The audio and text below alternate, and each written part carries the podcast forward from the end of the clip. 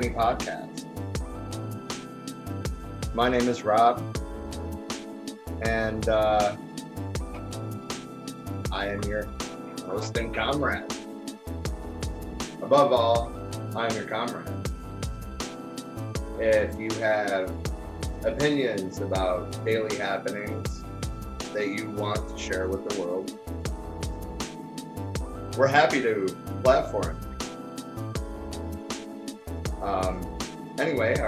Host for the evening.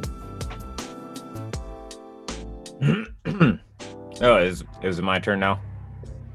Yeah. Ah, hey, hey, everybody, it's me, it's Don. Hello. Uh,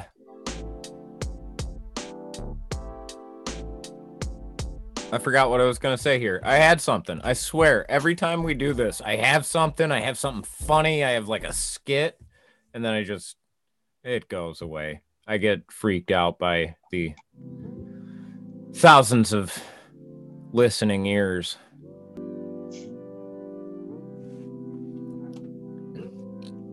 Calvin said hello. Um, Hello. als- Also, at the end of this meeting, uh, I would like to record a soundbite promoting ourselves for Calvin's podcast. He asked us to do it a while ago, and then I changed jobs, so you know everything's kind of been crazy. But Yeah, before, yeah. before we end the call, we can totally make that happen. All right. Yeah.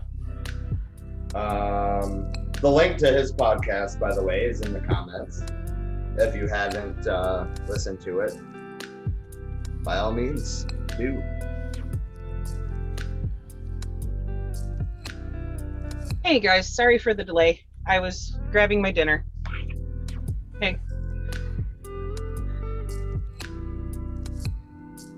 By the way, hi everybody. This is Trisha.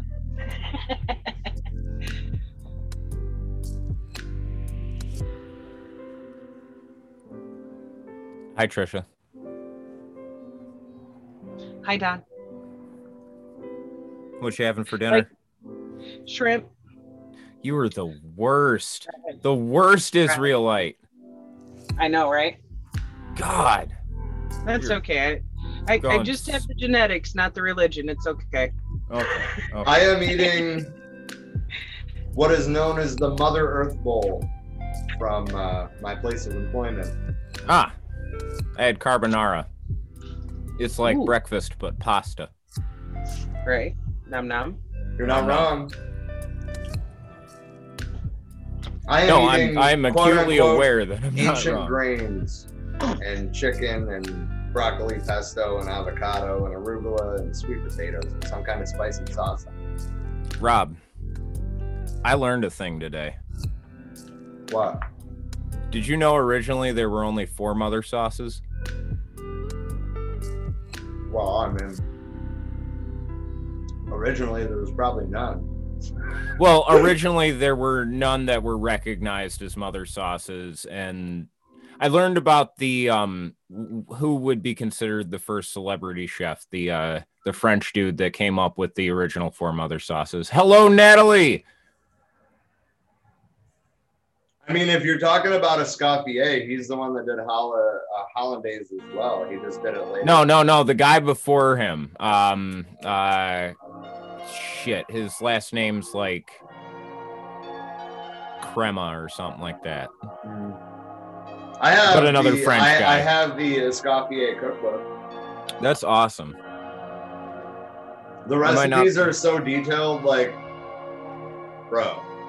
bro i might not be in, in in the industry anymore but i totally appreciate that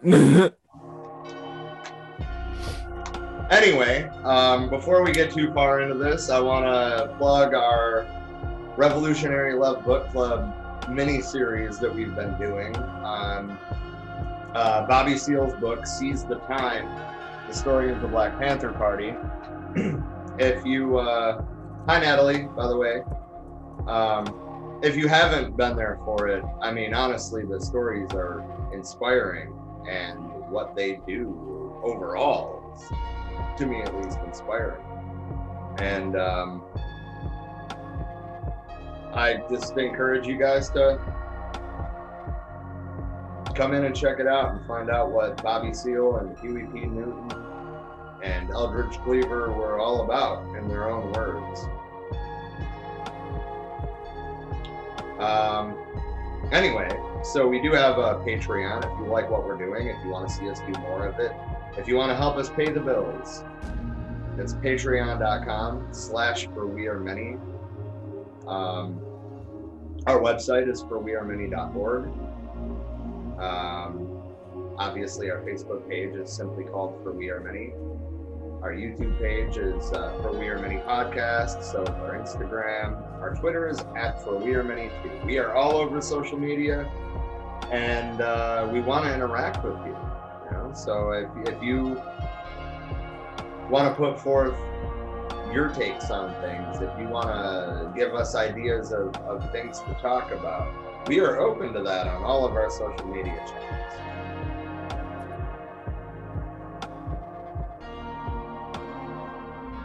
Just interact with us, please. We need friends. The pandemic's been hard.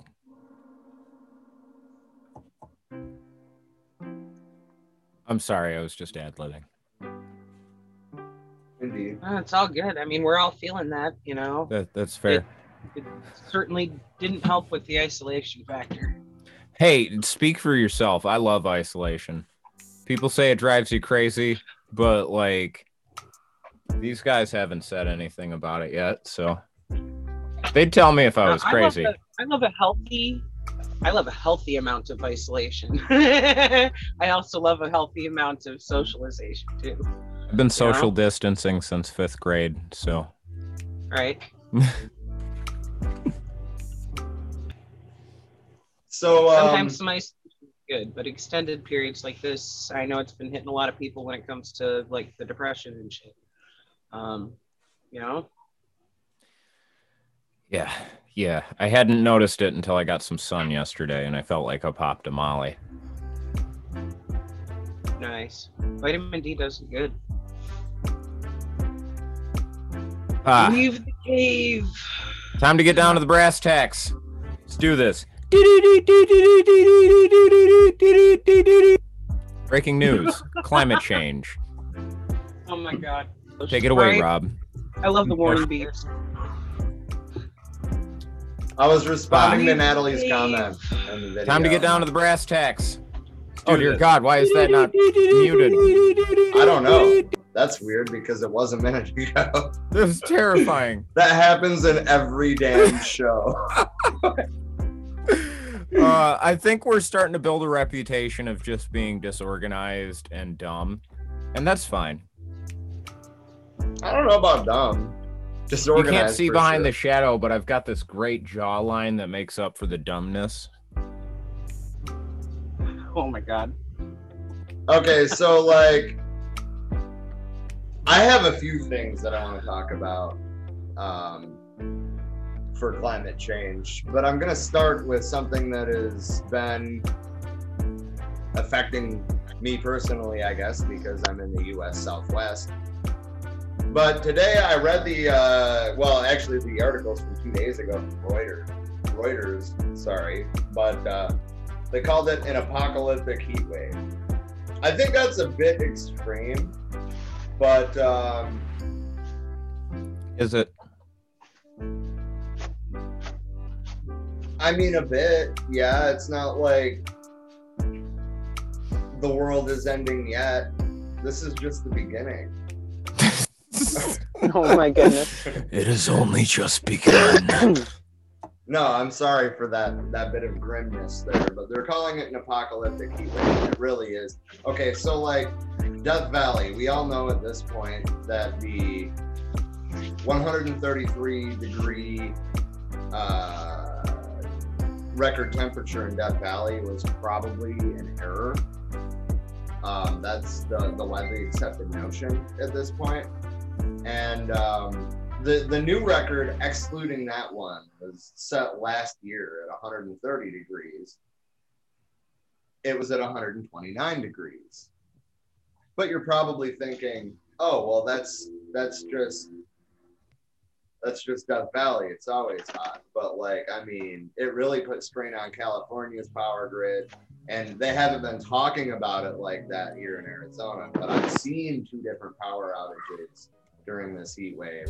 So anyway, um, Palm Springs, California broke, uh, or sorry, tied the all-time high temperatures. So you'll throughout this you'll hear me talk about daily record highs, meaning on that day of the year, the highest temperature, and then all-time obviously is since record keeping started until now. Um, Phoenix, Arizona hit 122 degrees. Las Vegas hit 114 degrees. Um, and I mean, it was 100 degrees at 8 o'clock in the morning. Um, so a high That's pressure insane. dome formed over the entire Southwest.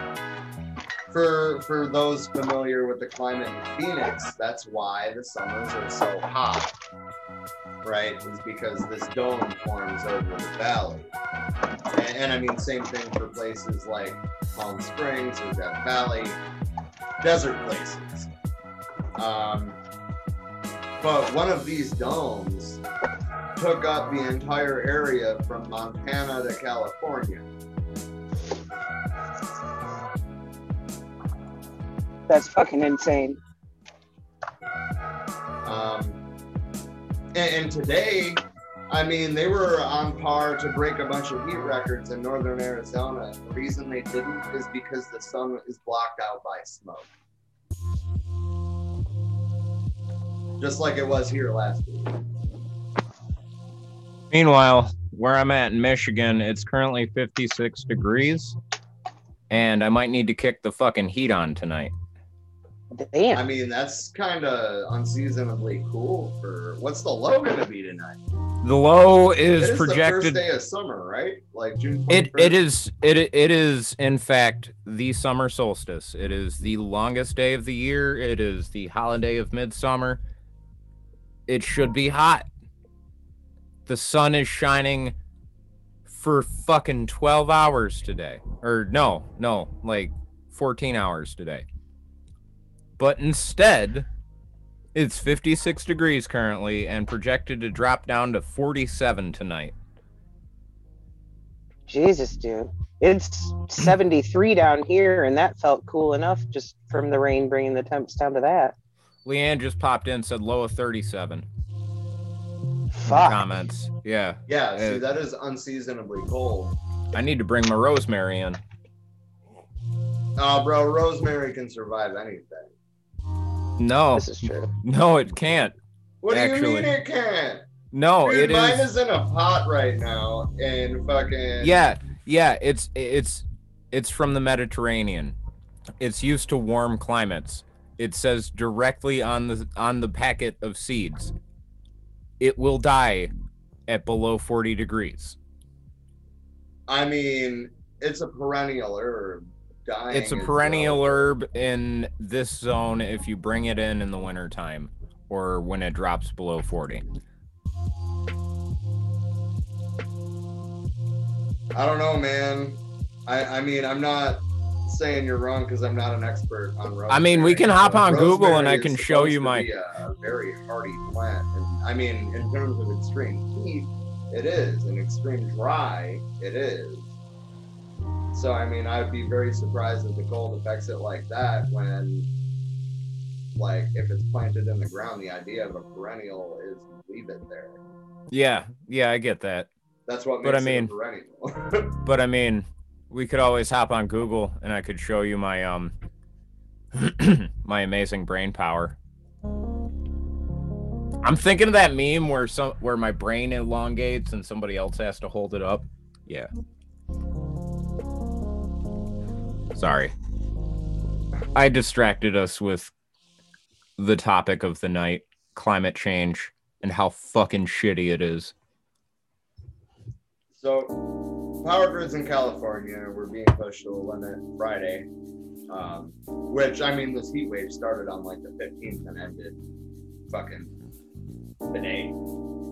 Um, and by ended, I mean it is 107 degrees here in Glendale, Arizona, instead of 118 or more. It was 122 on either Thursday or Friday. I forget which day. Um, so like, and, and as I already said, temperatures in Death, Va- Death Valley hit 129 degrees, um, which is the highest so far and the highest in June ever.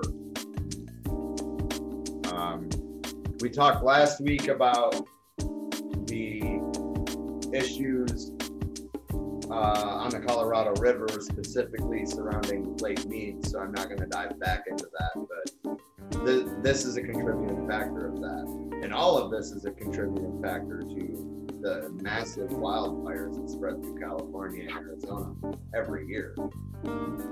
Um, you know, it's not an issue of forest management at this point. It's it's literally that the climate is becoming too dry and too hot for these plants to retain the moisture that they need.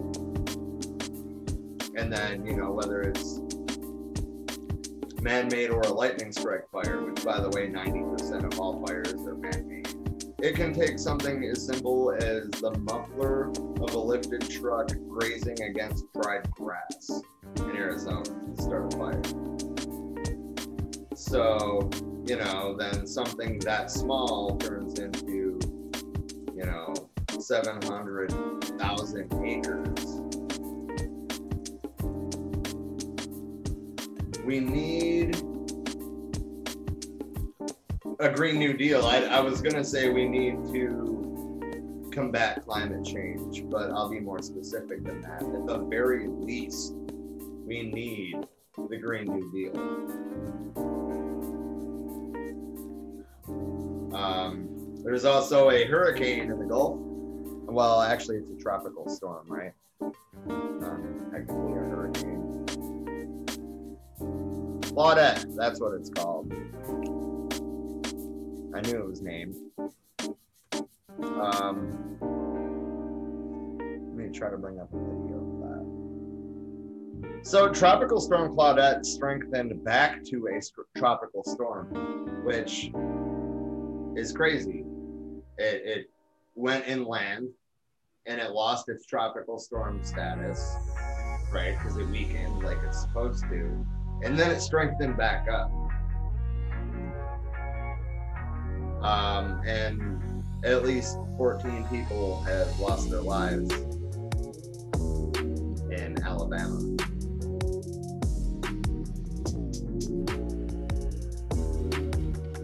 Well, that's weird. The headline says at least 14, but the story says at least 13. I mean, I guess they're both right because they both say at least. Um, I'm working on a video, but there's a 30 second ad. So I guess I will. I just want some footage of it, man. These damn capitalist publications capitalism. Ah, a skip button appeared. Okay, here we go. Let me switch over to the other one. This is just a short little 50 second video, kind of, you know, showing some some of the footage. It's your typical tropical storm, massive amounts of rainfall, damage to infrastructure.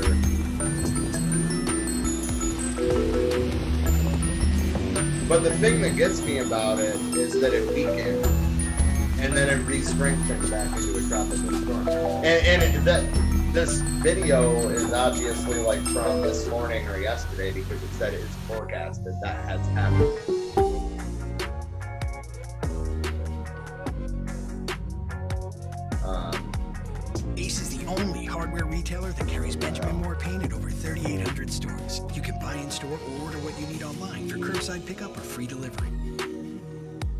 Has been all about the heat over the past few days where we have had record-setting about high temperatures. Well, guess what? Monday, we're starting to bring in a change. The jet stream is going to be dipping down, and we are going to bring those temperatures down a little bit as the bulk of the heat shifts farther towards the east. So it's the beginning of the end officially. Look at this 96 in Reno compared to 86. We're actually going to be in the mid 90s compared to close to 100 degrees where we've been the past few days. And we're out of the 110s in Las Vegas, 108 the forecasted high. 101 is average. So we're still above average, but we're getting closer to normal. And by Tuesday, for some folks, it will start to really feel like a typical setup for summer because that low off Clue Coast really digs in. It's not going to provide really any rainfall out there. However, we'll add some clouds to San Francisco, 75 for that high. We're looking at 106 in Phoenix and 103 in Vegas, which again is. Hold on. Oh. Spotty thunderstorms, you say? Trending closer to average and will be even better out there. It is However, monsoon we'll season, but I wanted to come back to this. Look at Salt Lake City, 102 fucking degrees, dude. Damn. Kuwait was 120 in the shade. I mean, I believe that, but that's more normal there than it is here. Yeah, that was also 10 years ago. I have no idea what it is these days. I assume probably hotter, if that's even possible. Well, I mean, it was predicted not that long ago that uh, that uh, Death Valley might like actually break you know, the 133 degree record that is widely believed to have been an error.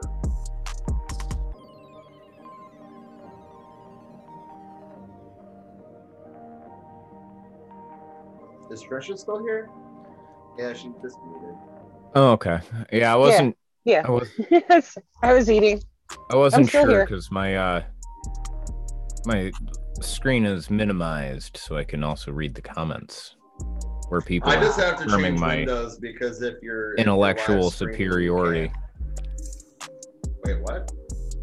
People in the comments are confirming my intellectual superiority with how Rosemary does in the cold.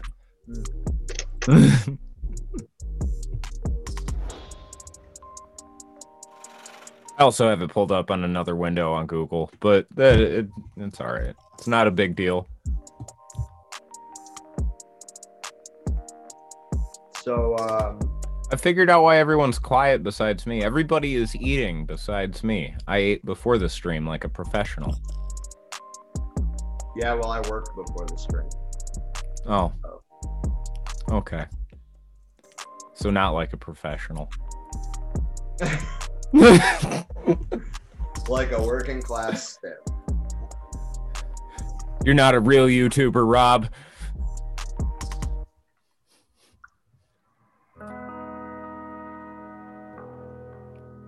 Are we YouTubers? Yeah, we're on YouTube.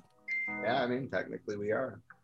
Um, so there was a part of the death toll is a multi-vehicle crash. I don't really know the, the Oh, apparently it was like a mass hydroplaning. Yeah, it was uh mom was saying something about it today. It was like a 15 car pileup. Yeah, it was like a mass hydroplane. I'm sorry for laughing at that. It's like laughing at the shock of it. Like, yeah, yeah. No, I. I also know that you are apologizing to people that are probably listening in the future, but I feel like that's a very human thing for our generation to do. Laugh because we don't know what else to do. And showing negative emotions is frowned on.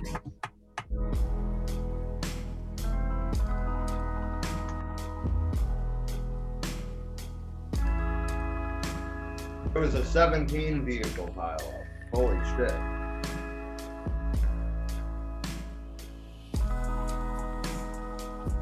Seventeen vehicles. Jesus Christ.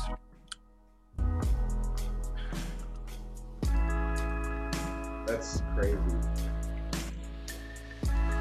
Um, there was another thing about climate I wanted to talk about. I don't remember for sure what it was. Oh yeah, the record high temps in like Omaha. I talked about Salt Lake City today, but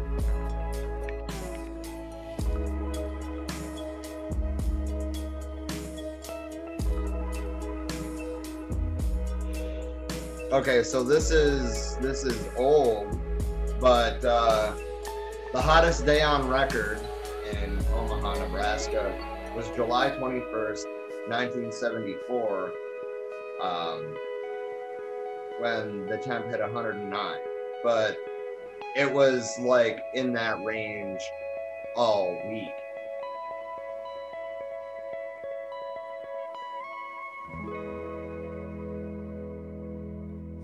Man, I I'm feel like seeing I a bunch should. of stuff from last year about record highs and record lows, but I'm not seeing anything from this year that I saw it the other fucking day.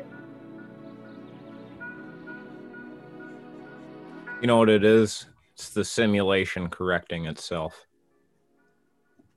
Could be.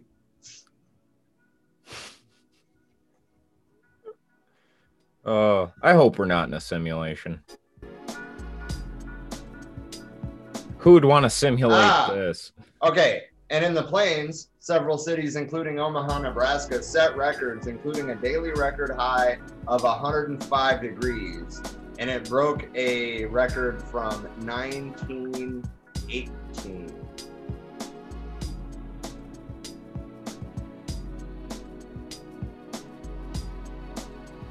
The previous, holy fuck, the previous daily record was 100 degrees in 1918. That's a full five degrees high. You know what we should do? Yeah. We, we we should change numbers around so those numbers are lower. It's really not how that works, but I mean, Like just just cut off those five degrees and be like it's a hundred. 105 is a 100 now. or you could just give the actual temp in Celsius and pretend it's a smaller number just because it's a smaller number in that scale. Listen, listen. if if my way is how it works with te- with coronavirus testing in the United States, then it'll work with temperatures in the United States. Wait, what? You just stopped taking the numbers, man. I mean, that's true. That's literally how we're handling the pandemic right now. Our our fewer and fewer cases are literally due to the fact that we're not fucking testing. If you're vaccinated, it's not, you know, like recommended by the CDC that you get tested.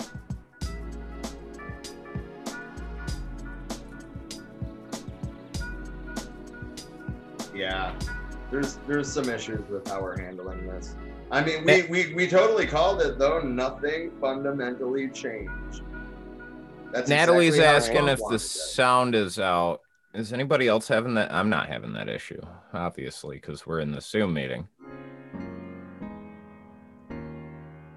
I can hear everything just fine, but again, Zoom. Yeah. Yeah. Like earlier, I couldn't hear the music until I popped my earbuds in, but I can hear everything. Emily hears. Emily hears everything. That's not a Emily, joke about her the ears. I don't know if she's got big ears. Oh my god.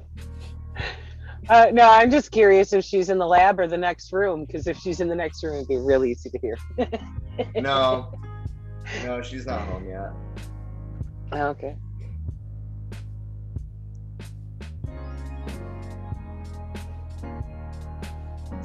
She said C. It was an either or question, and she answered yes. Okay. okay, that works. I, I accept that. She said sciencing hard. Uh, partly because you know I think that she wants to escape this this hellhole, this Satan's ass crack.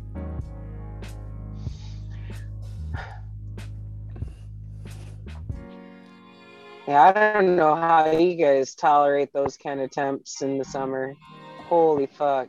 I like it hot, but boom. Listen, guys, I, I think the U of M has a microbiology lab, if I'm not mistaken. Mhm. Emily could get a job They do. there, and then Rob could be back in Michigan.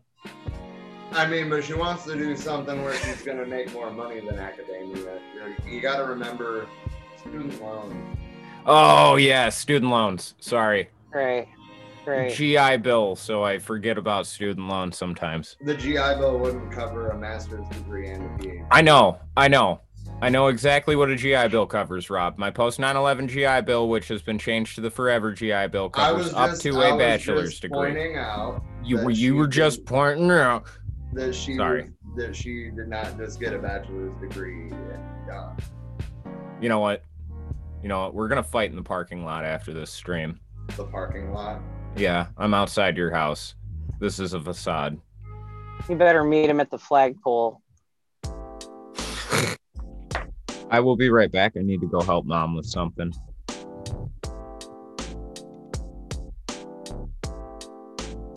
How wild would it be if I like got out, like got off the screen here and like showed up on Rob's screen? Man,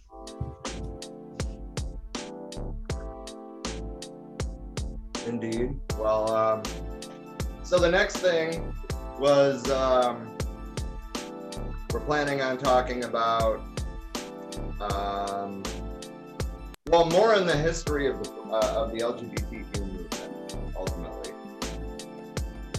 Yes, indeed. Last week we dove into the Stonewall riot, and so give me just a moment. Oh. oh crap! I just realized I don't have that link on my phone. I had it on the tablet. Um, my bad. Give me a second to get that out. Okay, there we go. Um, also, Rob, I'm not sure if it's just my audio or what the the music seems really loud, like I'm having to yell over it. I mean, I hear you fine. I wonder Okay. why it seems loud to you.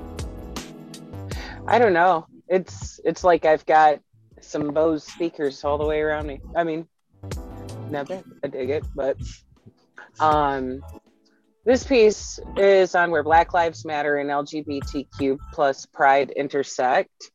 Um, for example, with the Portland activists pushing for greater inclusion of Black trans and queer voices in the movement. Um, as we talked about last week, in June 1969, police clashed with Black transgender women and other LGBTQ plus groups during the Stonewall Uprising, which galvanized generations of activists, inspired what we know now know as Pride Month, and over 50 years later, LGBTQ activists are still fighting for their rights and protests against police brutality and systemic racism is bringing all of this together. Um, and that's that's one thing that I definitely have to point out is the solidarity between BLM and the LGBTQ plus community has been astronomical and bringing some attention on the human rights that we are still fighting for. So I find that absolutely beautiful to see that coalesce the way that it has, you know. Um, uh, the Supreme Court uh, decision to rule uh, for LGBTQ people to have actual rights against workplace discrimination has been a huge recent win, and that's something that goes all the way back to even prior to the Stonewall uprising with um, like Harvey Milk. He was pushing for these workplace protections to happen all the way back in the 60s. And we just now finally got that acknowledged on a federal level from the Supreme Court. Um, and that's something that has been a direct result also of this hard work. Um, although the ongoing assaults of Black trans women and other que- queer individuals has hung heavy over the moment, um, chants like Black trans lives matter have become commonplace amid protests decrying the police killings of Black people, um, especially in the wake of everything that's happened over the past year since they murdered George Floyd. Um, Black LGBTQ and HIV affected victims of violence were almost twice as likely to experience police violence as other survivors, according to a 2014 excuse me, report by the National Coalition of Anti-Violence Programs. And in the in 2015, in the US Transgender Survey, 61% of Black trans respondents who interacted with the police reported they were harassed, assaulted, or otherwise mistreated by officers. Black trans women face the highest levels of fatal violence within the LGBTQ plus community, and they're unlikely to turn to law enforcement for help, according to the Human Rights Campaign. Um, Mazen Wade, a transgender, transgender woman living in Portland, emphasized the importance of LGBTQ pride in the Black civil rights movement. She works with Snack Bloc, who co hosted um, a block party under the Hawthorne Bridge last year for Pride and spoke in depth about this. Uh, she said, We can't have liberation with love without having liberation for all. Black lives transcend into pride. And you can't talk about Black lives without talking about Indigenous lives, without talking about Brown lives. We are all connected in a way. She said the fight for Black lives must also include Black trans lives. She reminds people that there would not even be LGBTQ pride without Black trans women like Marsha P. Johnson, a trans activist who was on the front lines of the LGBTQ liberation movement and at the Stonewall Uprising. Uh, Wade said that the current movement is becoming increasingly intersectional, especially with the new generation. She co hosted that event um, last year with Poison Waters, who has worked as a drag performer for over 30 years. The two hope to unite the younger and older generations of Black LGBTQ people. Uh, Waters said the young folks are forcing the older people to have these uncomfortable conversations they're challenging the folks that are set in their ways. Uh, Demarcus Spencer is part of the younger generation of Black LGBTQ activists in Portland, and he's learning to use his voice as a Black gay male in the movement to stand up for others like him. Spencer helped initiate Big Yard Foundation's Juneteenth celebration and emphasized this theme of inclusivity in the Black Lives Matter movement. What I want us to start doing as a minority is to not put more minorities within our own minority when it comes to Black gay lives, Black women, Black trans, Black bisexual people, Black queer, Spencer said. Uh, and I quote, We've got to stick together, we can't divide. I, I, I love that. That's a beautiful way to point out that solidarity that is absolutely needed here. Uh, he had initially avoided the ongoing protests due to the risk of COVID, but that changed when he was emotionally moved when he saw protesters laying with their hands behind their backs on Burnside Bridge on June 2nd of last year. Once he began attending the protests, he noticed there had not been many Black gay men speaking, so he started using his voice. He thinks that Oregon has a long way to go to equitably include Black LGBTQ voices in this movement. And I quote, I think that's going to be my job now to put my voice out there and make sure that I'm heard so I can inspire other Black, other minorities, LGBTQ people to come out and celebrate themselves and love themselves and make sure that they're happy and safe. Like Spencer, Jasmine Brown believes the rights or the fights for queer and racial equality need to be better connected. Brown has been active in promoting racial equity since the creation of the Black Lives Matter movement in 2013 and now serves as the operations coordinator for the Q Center, utilizing their position in the community as non binary and pansexual. Instead of highlighting generational divides, Brown focuses on the racial divide in LGBTQ spaces. I think the intersectional aspect still has some growth that needs to happen within the whitewashed LGBTQ communities to focus on the racial equity, Brown said in an email. Um, Brown said the recent addition of black and brown stripes to the pride flag, along with the recent Supreme Court decision to protect LGBTQ against workplace discrimination, are steps in the right direction, though not enough. Brown tells white allies the job is not done. This is not a woke contest. This is not a photo op. This is a movement, a monumental moment in history. This is fighting for the livelihood of the Black community Black folks have been fighting white supremacy since they arrived in America in 1619. That is 400 years of oppression. End quote.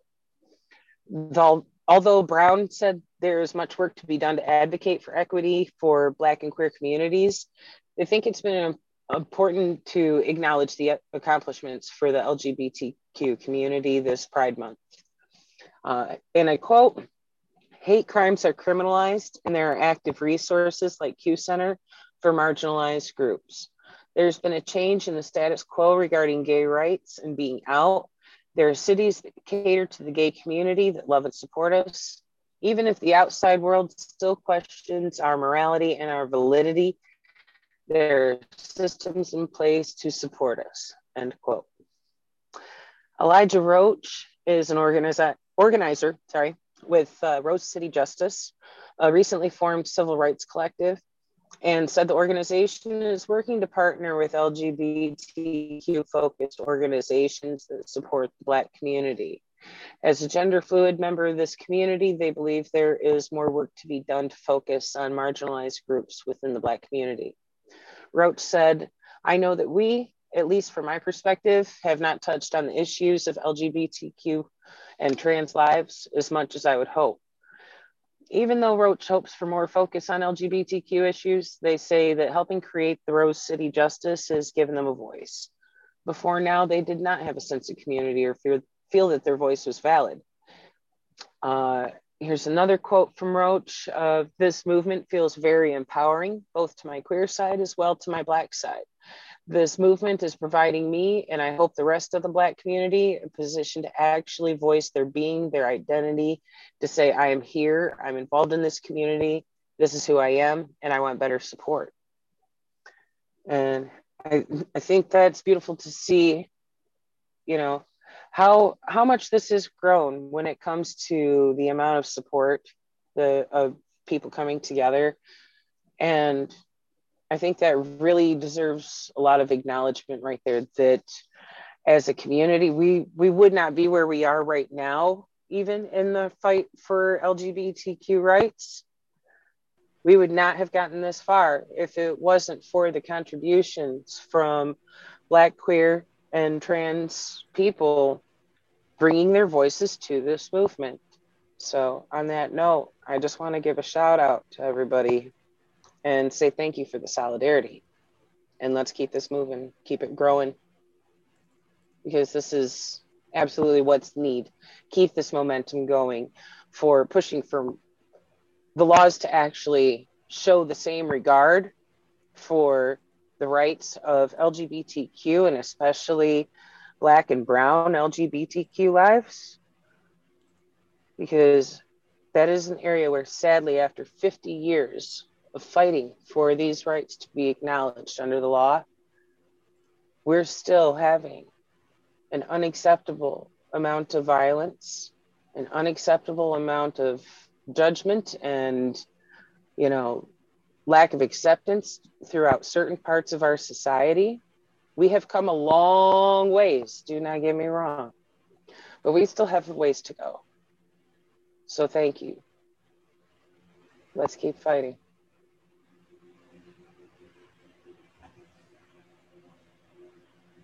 Solidarity. Fuck yes. There is still oh, so far goodness. to go. And I mean, I I don't think that we will ever see real liberation under capitalism. Capitalism exploits I, these these divisions. Right. It's it's part of what fuels it. They thrive on that. It's absolutely necessary to keep those divisions happening so that people don't come together under you know a common force of hey wait a fucking minute classism needs to be addressed too because that's what's fueling all of these other things. Yeah. And uh, i mean intersectionality of different issues is always important. Absolutely. You can't really start to look at how to solve an issue if you cannot see yet what all affects it and what it affects in turn and how that is happening to the rest of the world around you. And my apologies, I just noticed that my camera was still off. Hi. um, but yeah, we've we've still got a long ways to go. See that every day when it comes to some of the shit people even feel comfortable saying online because they're not face to face with someone think they can just talk to them like, you know, like they're not as human as you. And that's one of the things that angers the fuck out of me and makes me go on them rants on the Facebook and get the Facebook jail. You get the Facebook jail. Yep. repeat offender, repeat offender because I get fed up with people's shit when when I see bigoted, hateful shit, you know, and it's like this is 2021, this shit is not acceptable. Like who the fuck raised you? They need to start over. you know, with with the people who have those kinds of attitudes. It's it's frustrating like it befuddles me that in this day and age we still have so many bigots out there, but they're there. there They're there. No, I totally agree. Oh, Um, and these divisions, I think we're going to talk about more here in a second. Uh, moving on to U.S. politics, we're going to be talking today about Biden's counterterror plan. Um, it seems to boy, be they. All right, let's start digging that one. Yeah, so I'm going directly off the fact sheet uh, from whitehouse.gov, which Don found before the stream. Um, this, Awesome. This was released the day after our previous current event stream. So I've been waiting for a while to kind of try to pick this apart and work through it. I just realized that I'm not screen sharing and that I never turned the music back on. Uh, Oh. There we go fix that.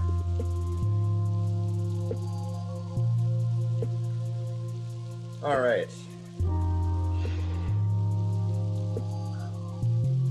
Um, so, on his first full day in office, President Biden directed his national security team to lead a 100 day comprehensive review of U.S. government efforts to address domestic terrorism, which, is in, which has evolved into the most urgent terrorism threat the United States faces today. As a result of that review, the Biden administration is releasing the first ever national strategy for countering domestic terrorism, which there is a link to that as well. So, I mean, if we want to read the whole damn thing, we can do that. But I'm, I'm obviously not going to read that uh, whole thing on air. It is 32 pages long. um, so, it, it talks about the definition of domestic terrorism under federal law. It's defined as, quote, activities that involve acts dangerous to human life that are in violation of the criminal laws of the United States or, or of any state, appear to be intended to intimidate or coerce a civilian population, to influence the policy of a government by intimidation or coercion. Which that's the point of a fucking protest, by the way. Or to affect the conduct For real. Of a government by mass destruction, assassination, or kidnapping, and occur primarily within the territorial jurisdiction of the United States. So let's let's dissect that for a little bit. I want to circle back to to influence the policy of a government by intimidation or coercion. Where are they going to draw that line? Who sets that boundary? The Supreme Court when it gets there? That Trump stacked with fucking right wingers. I mean, what? Um, it does. right, that's the thing. I mean, it. The, the commentary that I've heard that counters that, as far as people being like, "Oh no, it was it was really Antifa," like that just really makes me both cringe for them and you know look at them like, "What the fuck?" Because uh, a bunch of leftists are not going to dress up to play right wingers to storm the Capitol to protest Trump losing. That's just fucking ridiculous. Like obviously it was a bunch of right wing extremists supporting him and that that you know anyway. That attempted coup fail would definitely fall under this. But yeah, Jesus fucking Christ. and I mean that's the why they're that's why they're doing it. This whole thing is in response to January sixth. Um, Right, with but you- the thing is that it's going to affect other people too when they're going and extrapolating beyond just the actions of you are doing this for the wrong reason as we've pointed out so many times before, it's not necessarily wrong to storm Congress. What's your reason? What's your cause? Are you doing it And for the right you reason? Like, Right. I mean, it would have. I, I mean, I would have at least. I still would have not been supporting them, obviously, but I could have at least like seen it as an actual coup if they started trying to like hold a meeting. Anything. Anything. Anything. They didn't even do that. They wanted to fucking, I don't know, sniff shoes or something. Fucking. I know I haven't Letters. I know I haven't said much this whole time, but I want to inform you guys that one of the um I don't even want to call them rioters because I feel like riot is too dignified a term to use for what happened on January 6th. I don't know what to really call that. But one of the people that stormed the Capitol building is running for Congress. And the worst part about it, he thought his congressional the he thought his congresswoman was serving in the state house. He didn't realize till the interview he did the other day that he actually had to run for Congress in DC Wow. and not the state house in Concord Oh my God. where he's from. He also that should be an automatic disqualification. he, he also he also like told went to the FBI and told them, "Yeah, I stormed the Capitol. Here is live video of me on my podcast storming the Capitol, chugging a bottle of wine I found in a representative's uh, office."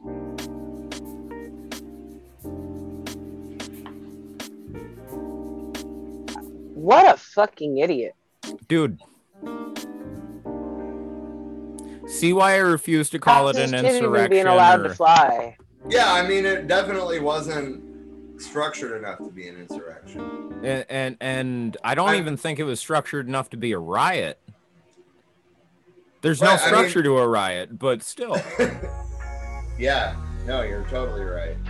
Uh, Rioters would actually probably have a better reason for rioting than what I mean, rioters did. got more They're just justice for George crybabies who are like, "Oh my God, fucking- we got outvoted." And listen, I didn't see all jokes aside, I didn't see one thing burnt down. I didn't see one fucking dumpster on fire. Nothing. No, but if they wouldn't have burned down the third precinct as part of the Black Lives Matter movement in response to the murder of George Floyd, like, I don't think that Chauvin's trial would have been publicized like it was, and I don't think they would have got the verdict that it. That's exactly right. That being said, if Trump supporters had burned down the Capitol building, I would have been furious. Again, because, you know, wrong motivation. Right target, wrong motivation. Right? Yeah. I mean, like, Right. the fact that they stormed the cap, the fact that Trump was like, "Yeah, we're all gonna meet up and we're all gonna do this together," and then he went back to the White House and watched it on the news. Like, He, yeah, he, he sat on his toilet eating a bucket of chicken, sweating. Oh, An entire KFC bucket, Fuck. sweating, watching it on his phone. And he made a comment. Why the fuck aide about how he was disappointed how low class they looked.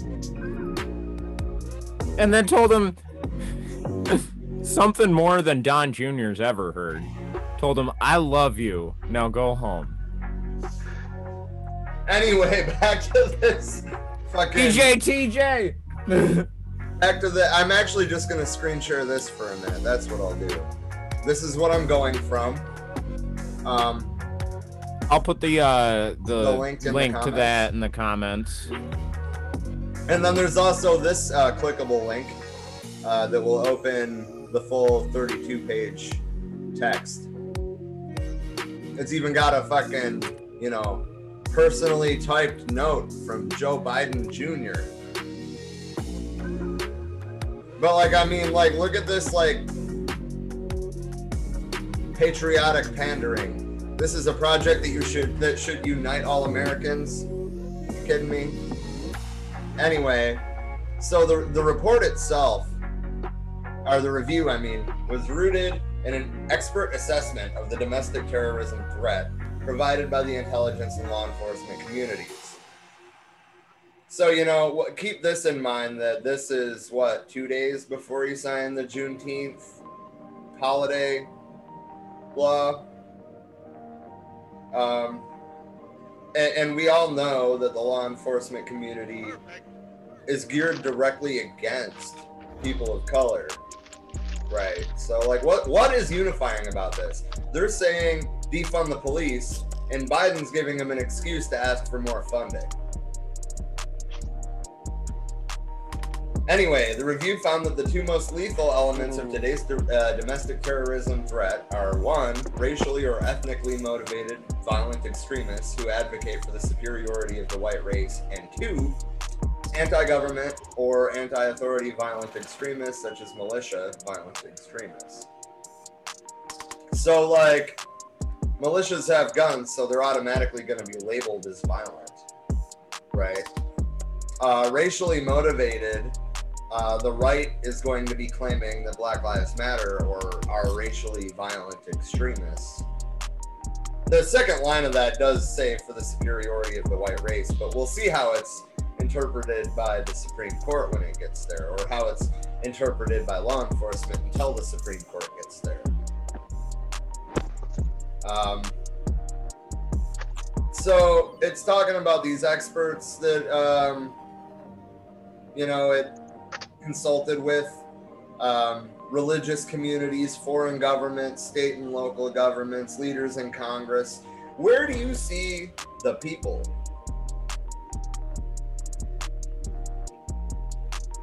I mean, am I just missing it? Is it is it under my cursor? No. It's it, it it's right there. Right right there. uh, throughout the process, and they put this shit in bold. They put this shit in bold. We embrace Yeah, because the- the- protection. Bold the bold letters draw your eyes to the bold letters and keep you reading just the bold letters and not the rest of The the fine print. context and the fine print. Yeah.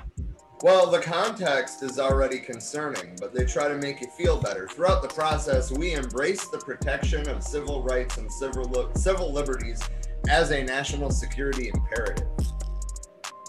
In other words, they want to keep us just happy enough to not revolt. That's that's what I get out of out of that wording and context. And Um, uh, basically, we're gonna pretend we're protecting you from yourselves. Yeah. What the fuck are you doing? You're not really doing nothing. And I mean, we do Uh. talk a lot of shit about right wingers, but like, you know, I don't advocate for judging anybody based on what you've heard from somebody else. Like, if, if there is a group that is being messed with by law enforcement, don't just automatically assume that they were white supremacists. Right. Not necessarily the case. In this case, as far as January 6th, yeah. Well, yeah, Yeah. I mean, there was white supremacist organizations that were advertising for it and that went to it. Uh, I'm gonna I'm gonna take this opportunity to um ask ask a favor of any potential white supremacists that may be listening to this podcast. Please stop using my people's symbols to fucking spread your hate. I feel weird showing my tattoos at the beach now because you fucks. Like like you, you weren't happy with the swastika? You had to evolve it into old norse symbols? Come on man. We didn't even know what race was back then. They were just people. Fuck. Oh, you got to keep in mind they'll co-opt any community that they can to try to take a foothold in those communities. Yeah yeah go co-opt the republican symbols go co-opt the republican symbols i don't have any of those Co-op- tattooed on me To be fair, though, the elephant deserves better than to be used by either of them. that's true and i won't argue that And even though the Democratic Party is represented by an ass, A literal jackass. Yep. I, I still think that that is unfair to the donkey. right. Yeah donkeys are Fuck. majestic worthwhile creatures. So like I sent you guys that that um picture that I took on my phone, right? The the astrophotography picture. I'm actually going to share it here for a second because I have a story that involves this picture. Right? when I took that picture, you have to stand there for like 3 minutes so it can take, you know, as much light in as it can from the night sky to get the end result, which is this picture. A donkey randomly started bleeding, ble- not like bleating, not bleeding, like, you know, like, "Ah." anyway, that's a sheep, whatever. The point is, is that we were just like, me and Emily are just like, what the fuck was that? Course, she realized it before I did, but it was very jarring to be out in the middle of nowhere. There's no fucking sound at all, and then there's just a donkey screaming. Anyway, Yeah. um, the strategy that they released six days ago is carefully tailored to address violence and reduce the factors that lead to violence, threaten public safety. There's that public safety thing again. Um, and infringe on the free expression of ideas. It is organized around four pillars. The core elements of how the Biden administration will improve the government's response to this persistent, evolving, and lethal threat to our people, our democracy, and our national security. Now, like the language that they use is like very, how shall I say, carefully tailored to make you think that they are acting your, in your interests. But we already pointed out that, you know, they reached out to leaders in Congress, local governments, state governments, academia, civil society, whatever the fuck that means, religious communities and foreign governments. But where do you see the people? Nowhere. Anyway, so basically, I want to wrap up talking about this by talking about the four pillars and what that means to how this is going to be implemented. Um, that's ultimately what I wanted to talk about. Um, pillar one is understand and share domestic terrorism related information. So basically, they it sounds like they want law enforcement agencies from the federal, state, local, tribal, and territorial levels, and where appropriate, private sector partners. Looking at you, fucking Amazon, with your ring doorbells. The Department of Justice and uh, FBI have implemented a robust system to methodically track domestic terrorism cases nationwide. The Department of State, as well as the intelligence and law enforcement communities, are learning more from foreign partners about the international dimensions of this threat.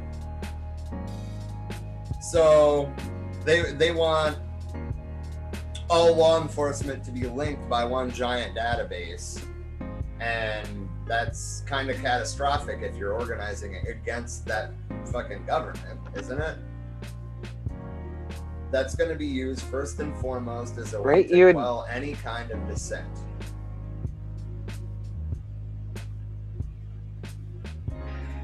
it's it's one thing to be able to have that communication between states if they're looking for somebody who's an actual threat but um, experience has already shown us that you don't even have to actually pose a threat to be targeted by these specific provisions. I mean this is ringing a lot of bells in my head going back to senate bill 1867 and that provision for indefinite detention of American citizens without, you know, without bail, without representation, the whole fucking nine yards they already provided for, as well as the list that they were starting to kick around then that included, you know, if you have more than two weeks worth of food in your home or carry a camera with you everywhere you go, which who the fuck doesn't, um, that you could be deemed a terrorist. So I don't exactly trust them with having these types of powers in their hands because they're um, they're not that good at fucking determining who's a threat and who isn't. And the fact of the matter is, if they perceive people as even being so much as a threat to their capitalistic bullshit, they could paint a target on our backs.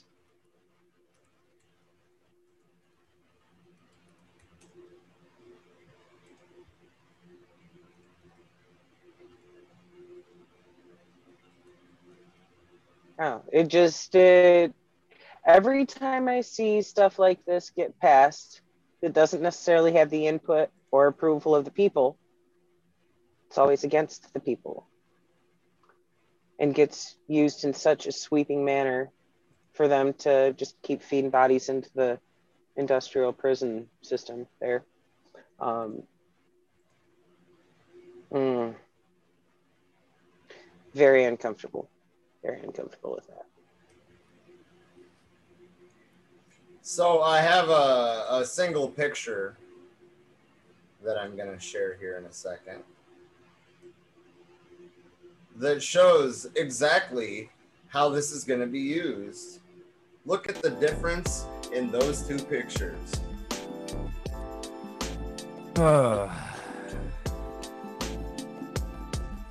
Right. And, and which one was demonized?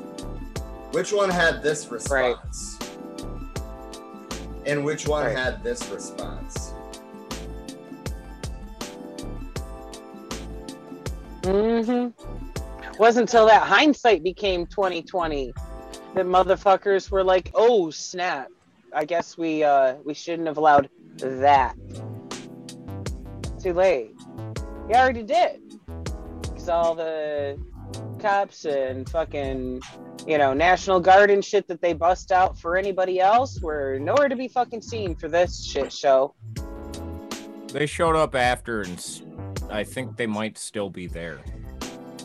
I'm aware of that. I'm saying they didn't do anything when it was actually fucking happening. They didn't even do anything to prevent it when they knew that this was being planned. They were aware of it and they let it happen.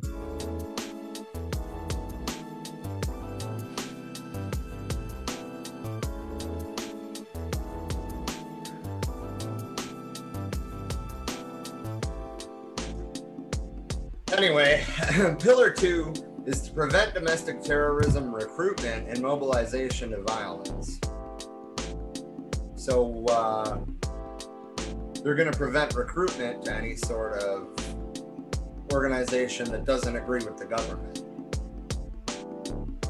or that is actively working against the government. Um, Drawing on the expertise of a variety of departments and agencies, once again, not the people, departments and agencies, the U.S. government has revamped support to community partners who can help prevent individuals from ever reaching the, the point of committing terrorist violence. I mean, it sounds um, a whole lot like re education, except for it's, uh, you know, pushing a police state agenda. Right. And I'm curious, like, are you saying you're gonna, I don't know, try to prevent people from joining white nationalist terrorist groups, like what actually did this and who are an actual threat to fucking society as a whole? Or are you saying you want to just be able to apply this to anybody who stands against the government? Yeah, this you. anti-government blanket. We've seen that specific word more than once already. Um, the United States also recently joined the Christchurch call to action to eliminate terrorist and violent extremist content online.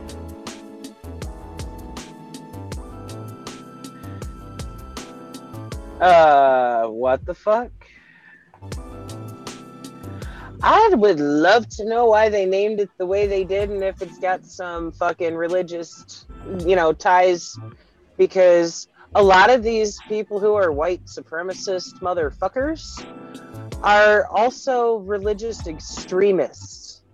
So the fact that that says the United States joined with this group that is named Christchurch just makes me question that of so are are you are you linking up with some more religious extremists thinking that you can fight the influence that the religious extremism has had when it comes to racism, sexism, classism? Pillar three. It's like they're uh, Sorry, go ahead. Mm. Uh, it it just it comes off to me as some gaslighting ass shit. Of they're like, so we're gonna help to fight these guys by joining them. Pillar three is disrupt and deter domestic terrorism activity.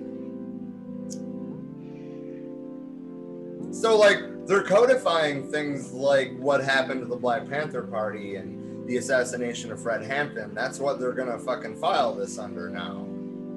There's gonna be like legal precedents for any action that they take against any domestic terrorists. And as Trisha said, I mean, actually, if one of you wants, while I'm reading this, to pull up uh, what can constitute being a domestic terrorist, um, are already written into our laws.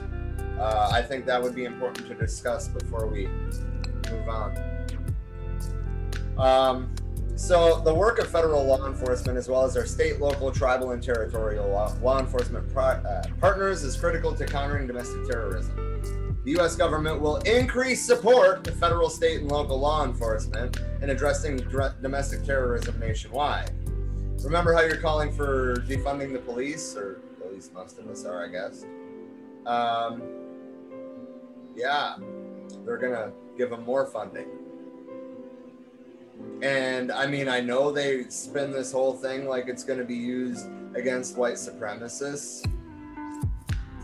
I don't believe that for a fucking minute. It's going to be used to protect bourgeois class neither. interests.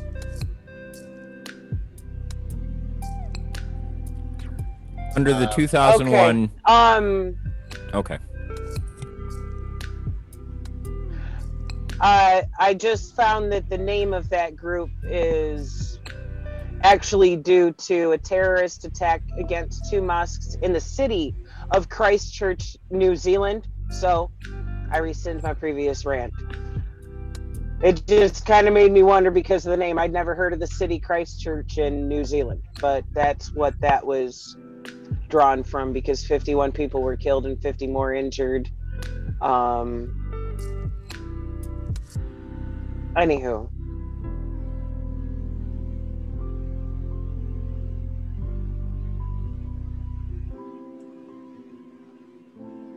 What were you uh, saying, Don?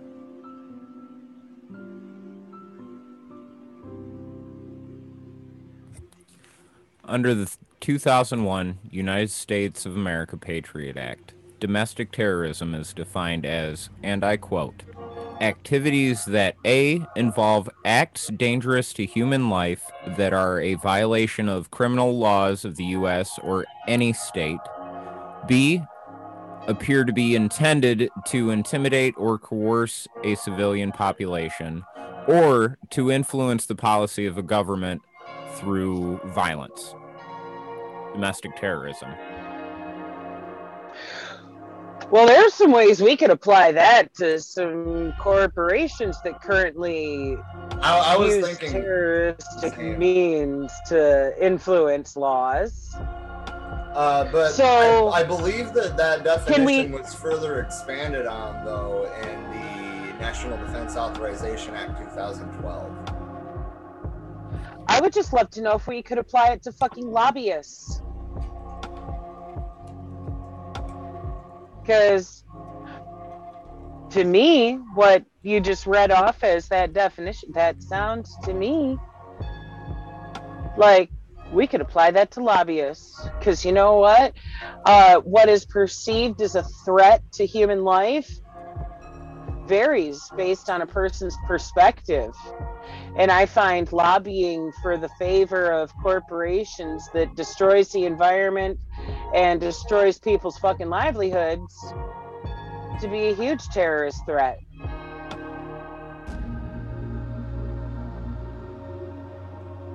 So, I'm going to read a little bit from the Hague International Center for Counterterrorism. This is a publication from 16 March 2012 from Dr. Christoph Paulussen. I'm not quite sure if I, I probably butchered his last name, but anyway, uh, on December 31 December 2011, U.S. President Obama signed the Na- National Defense Authorization Act for fiscal, fiscal year 2012. Uh, from this point on, we'll call it the NDAA. Coincidentally, the act comes almost 10 years after the first terrorism suspects arrived at Guantanamo Bay, which still currently houses 46 suspects who have been designated for indefinite detention without charge or trial. The 565 page and $662 billion defense bill has sparked controversy because of its counter, counterterrorism provisions. For instance, when it became clear on uh, 14 December that the president would likely sign the legislation, Kenneth Roth, executive director of Human Rights Watch, warned that by signing this defense bill, President Obama will go down in history as the president who enshri- enshrined uh, indefinite detention without trial in U.S. law. The point was repeated by Anthony Romero, executive director of the ACLU, after the act was signed. Uh, Joanne Mariner, director of Hunter College's Human Rights Program, stated on 18 January 2012 that the NDAA was a federal statute essentially meant to codify the Guantanamo approach to justice. Um, in fact, even Obama himself was critical of the act.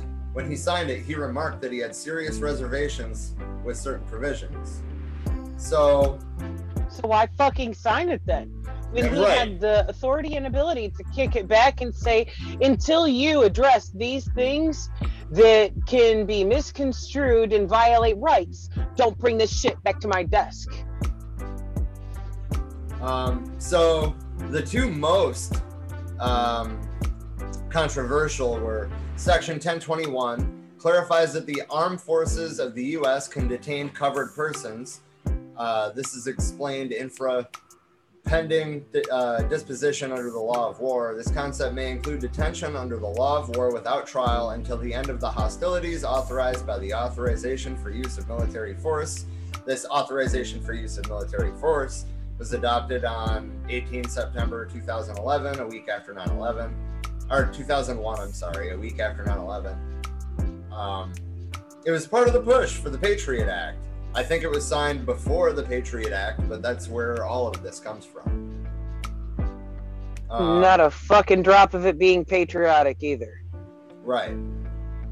Um, returning to the NDAA 2012, it was explained supra that pursuant to Section 1021, covered persons can be detained without trial until the end of uh, hostilities.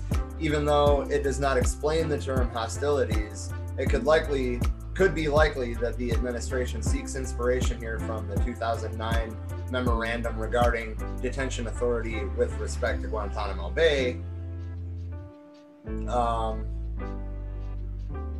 so the concept is namely almost identical to the one quoted above in the context of the 2009 memorandum. Not only a person with a link to the 9 11 attacks, but also a person who is a part of or supported Al Qaeda, the Taliban, associated forces that are engaged in hostilities, so on and so forth. They don't have to prove any of it because there is no due process. They just say, right, that you're involved with terrorist organizations and they ship you to Guantanamo or, you know, a site potentially in the US because this this provision included on US all or on US soil. And uh, even Rand Paul remarked that detaining citizens without a court trial is not American. Uh, Democrat Dianne Feinstein noted that we are not a nation that locks up its citizens without charge, which I beg to differ. The black community and the American Indian movement show differently, but um, that codified it into law. Um, and that's what Section 1022 is. Um, basically, that you can be, that anybody declared a domestic terrorist can be captured um, and held in military custom- custody under the law of war unless the US president waives this requirement out of national security interests. So, I mean, like, as I said, this includes American citizens, this includes American soil, and Guantanamo Bay is still open and being used today. All right. They've been building up this police see- state for fucking 60 years, and it just keeps growing. All right. I'm curious to see an update on the number of people that they have imprisoned in fucking Guantanamo. Because I, I know, I think that said 50 something from 10 years ago. Oh, 46. But yeah, wonder how many they have now. Probably more because there's less media eyes on it. The media stopped talking about it. Well, like six years ago. All right, like let's just pretend we don't need to close this shithole down. Last but not least, Pillar four is confront long-term contributors to domestic terrorism. Every component of the government has a role to play in rooting out racism and bigotry and advancing equity for all Americans. but every component of the government is formed in racism and big- bigotry. Maybe not every component, but any of the core components. Right. They're saying they're going to try to root themselves out because I don't see that happening. We will work to ensure that law enforcement operates without bias. See, so, see, there's like a a, uh, a a concession, if you will. I, I mean, it's not really, but that's almost how it seems like they're trying to paint it. Um, you know, like, oh well, give the police more money instead of defunding them, and then we'll we'll try to make sure that they operate without bias. It's not how that works. Right. We'll try. They can always say they tried even if they didn't succeed. Fuck. Oh, In a tried. true democracy, violence Oh, cannot not be ex- an acceptable mode of seeking political or social change. In a true democracy that was formed on violence, enslavement, and genocide, all three. In a true democracy that operate that where the anti-democratic Senate has the most power between the legislating bodies, Right. where judges are appointed for life. In a true democracy, violence cannot be an acceptable mode. What about the violence that we commit across the globe? What about the violence committed against us by our own fucking employees? Right. The U.S. 'Cause government. To be fair, Sorry, go ahead. a lot of these just to say a lot of these fucks who have a permanent seat for life on the fucking supreme court have you know every ability and opportunity to write laws that harm the american people to set the standard for how certain cases can be ruled on which can in turn cause fucking harm so again i'd like to point out another fucking arm of our fucking justice system that could itself be considered a domestic terrorist. The way I see it is like, uh, especially when it comes to shit like this, for some fucking reason, still ongoing fight about abortion. Okay. It, I feel that if a Supreme Court has the ability to fucking rule that women don't have agency and governance over our own bodies, that is an act of domestic terrorism. So, again, are they going to root themselves out? Right. The U.S. government is committed to strengthening trust in American democracy and its ability to deliver for the American people, including through relief and opportunity provided by the American Rescue Plan, the American Jobs Plan, the American Families Plan. Look at what they named these multi hundred page bills that didn't really do anything for the working class. I mean, a couple of here's fourteen hundred dollars. Please don't riot. All that money went to the top one percent. We all know it. Right? Didn't rescue anybody. Didn't Well, don't know jobs. that without that fourteen hundred dollars, then we all would have starved to death. that month.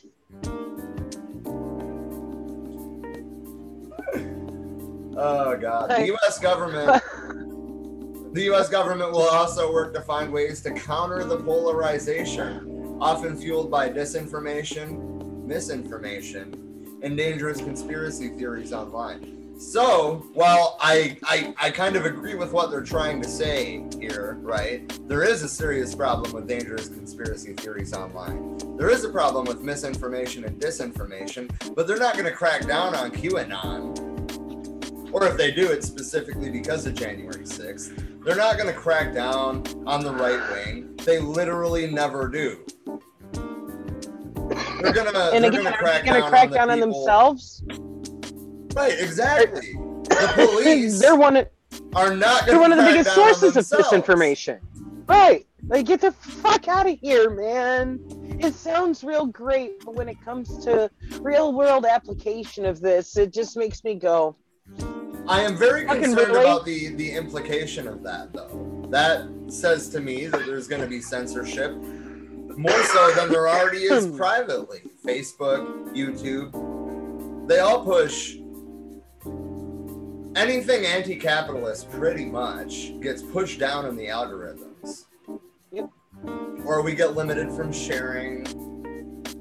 Or we get limited from inviting people like beyond the normal, like, you know, daily invite limits. You just like straight up, oh, well, you've used this feature too many times. Well, yeah, that's because we were making an event for each one of these streams. That's why I haven't been, because I can actually share it if we don't make an event for it. oh wow. What the fuck? Fuck you, Facebook. Yeah, I mean, I've I've kind of did a little experiment with it twice now, and I can share when I don't make an event page. But I mean, it's been Yeah. very difficult for us to do any sort of promotion that doesn't involve money, and uh, Right. the ones that do involve money, they seem to have fired us directly into the right wing. So I mean, you know, pretty much we have to do this Yeah. as organically as possible, and we need your help. um, I do Right, think that long term, the podcast is going to be the most stable platform. Um, I haven't seen much censorship on there yet. No, most of what we've gotten was complaints about, oh my god, you pulled a video resource. And it's like, yeah, it's available for public viewing, Right. you know? Um, so, in implementing this strategy, and this next line is very problematic, and at the direction of President Biden, we will remain focused on addressing violence and reducing the threat of violence while vigilantly safeguarding peaceful expression of a wide range of views, freedom of political association. But see, they're going to do the same things that they did in the Red Scare. They're going to say that the Communist Party is a violent organization, and then boom, there you go. That freedom of political association doesn't mean much in this context. No, it doesn't, especially not coming from a fucking country where they really think that um, having a choice between Republican or Democrat is choice. Would you like extreme right wing or just right wing? Right. I mean, they're both neoliberal parties. They're both fucking Ronald Reagan. They're both Margaret Thatcher. There is no left representation in our government. Even if you consider yourself in the middle in terms of our political system, that's still very far right wing. Right. They have done everything in their power over, I'd say, probably at least the last 70, 80, if not 100 years to basically demonize anything left of, you know, hunting the homeless for sport. Like if if you are against capitalist exploitation in any motherfucking way, we're gonna paint you a bad guy. It's not acceptable to be on the left. That goes against capitalism. Ugh. It pisses me off.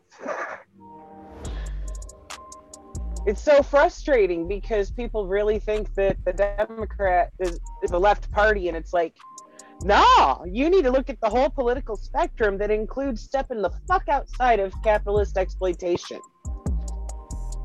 Just saying.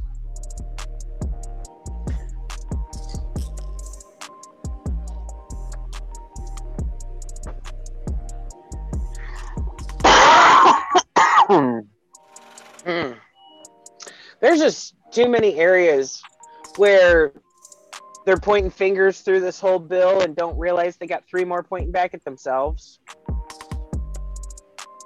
Right. Like when the government starts to actually regulate itself and take its own fucking trash out of every fucking vicinity of all governing bodies, until they do that, I'm not gonna fucking hold my breath waiting for them to actually do any fucking good taking the trash out in the rest of society. When you have trash responsible for taking the trash out, that trash will leave its same type of trash in power too.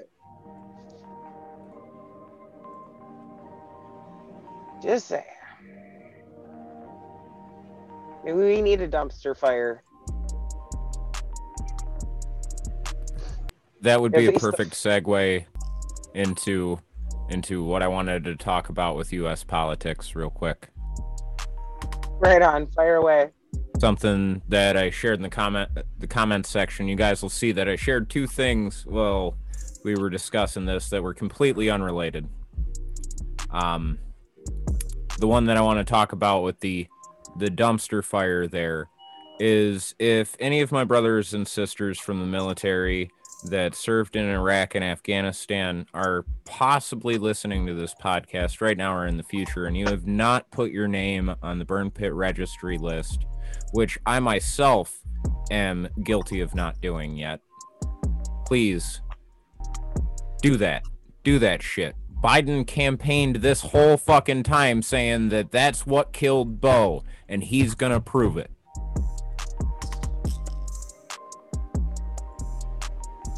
It's it, it, it is a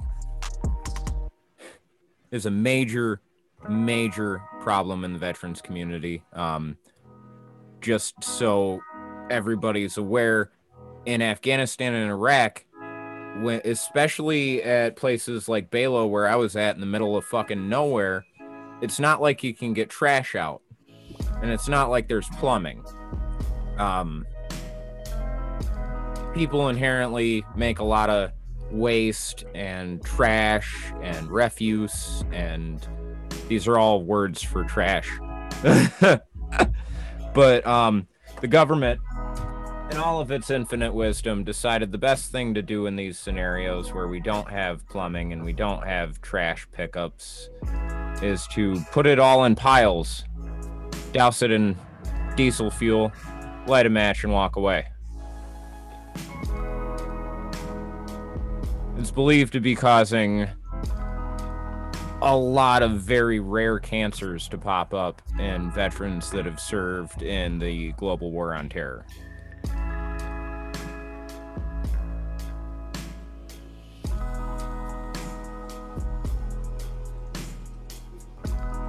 That's the end of my rant. Sorry for interrupting you guys. Oh, you're good, man. Um, I'm Did we lose thinking. I'm thinking that the that we'll move on to international news now. I do have an international news piece. Okay, shoot. Okay. Um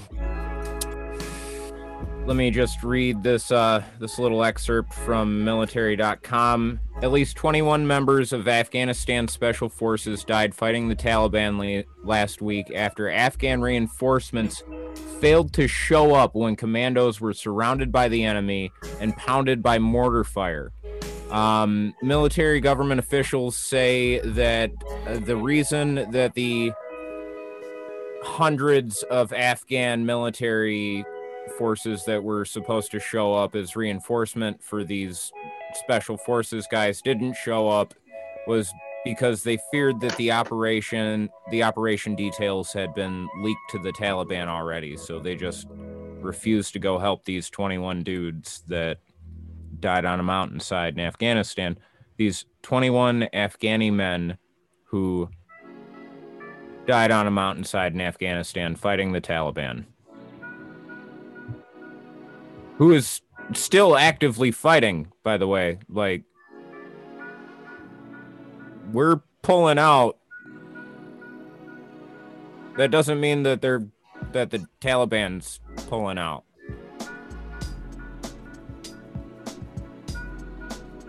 That's my only international news bit that I got. I'm sure stuff's going on in Myanmar and Yeah, that's what I was. That's what I was looking at while you were um, talking about that. Yeah. Yeah. So Japan has refused to sanction Myanmar. In other words, um, Japan is like indirectly supporting this coup. That being said, I mean, it's Biden's strategy, so I mean, I'm sure it's full of holes anyway. There could be more to it than what it seems on the surface. I don't know. Uh, Suu Kyi's 76th birthday was the other day, and there was flower protests in Myanmar. Um, and the junta government has killed 13 civilians over the course of the weekend. And I mean, we're still not calling this a war.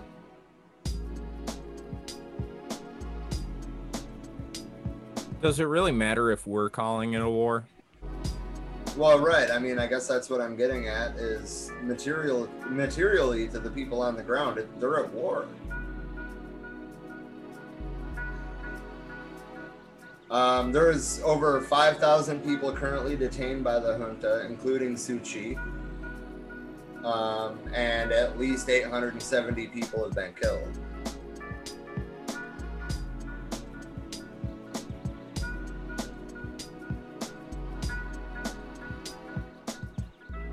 The comedian in me wants to make a joke about the American government making those look like rookie numbers, but I don't know. Uh, my heart's just not in it today. At least not in the jokes. India is protesting unfair Tokyo Olympic rules for nations hit by COVID. I don't really care that much about the Olympics, and I, I don't know what they're doing in response to COVID, so I'm not even gonna dive down that rabbit hole right now.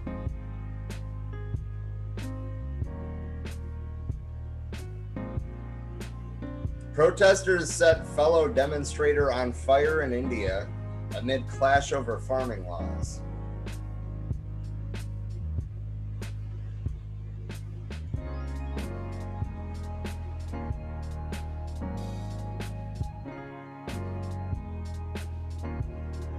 Oh, so apparently he got all fucked up and wanted to be a martyr.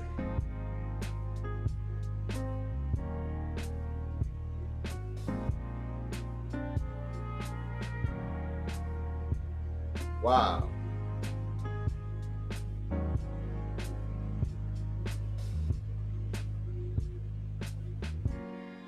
That's crazy.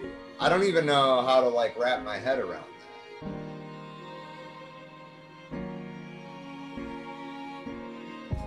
I'm not sure if Trisha's mouth is moving, but she's muted.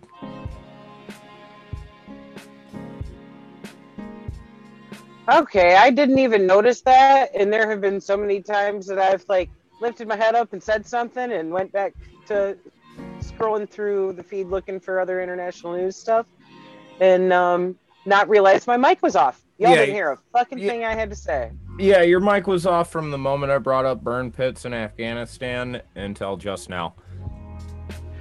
Didn't realize that. I muted it because I was coughing. Totally fucking forgot. Still here though. Okay. Um, I found a piece here about Israel. Um, they're warning Iran as the talks progress about Iran's nuclear deal. Um, Israel's prime minister has called on the U.S. and its allies to, quote, wake up to the threat of Iran as talks continue to revive a landmark deal to limit the country's nuclear program. Hey, did we talk about how Uh, did we talk about how they bombed Gaza again? again, It's Again. but it's not Netanyahu's bombs In- this time. nope, it's Naftali Bennett's. Wait a minute. So I, it's- feel like if It's better bombs now, don't you know? oh oh oh shucks. At least they're not. that was at least they're not. At least they're not old Benny Boys bombs.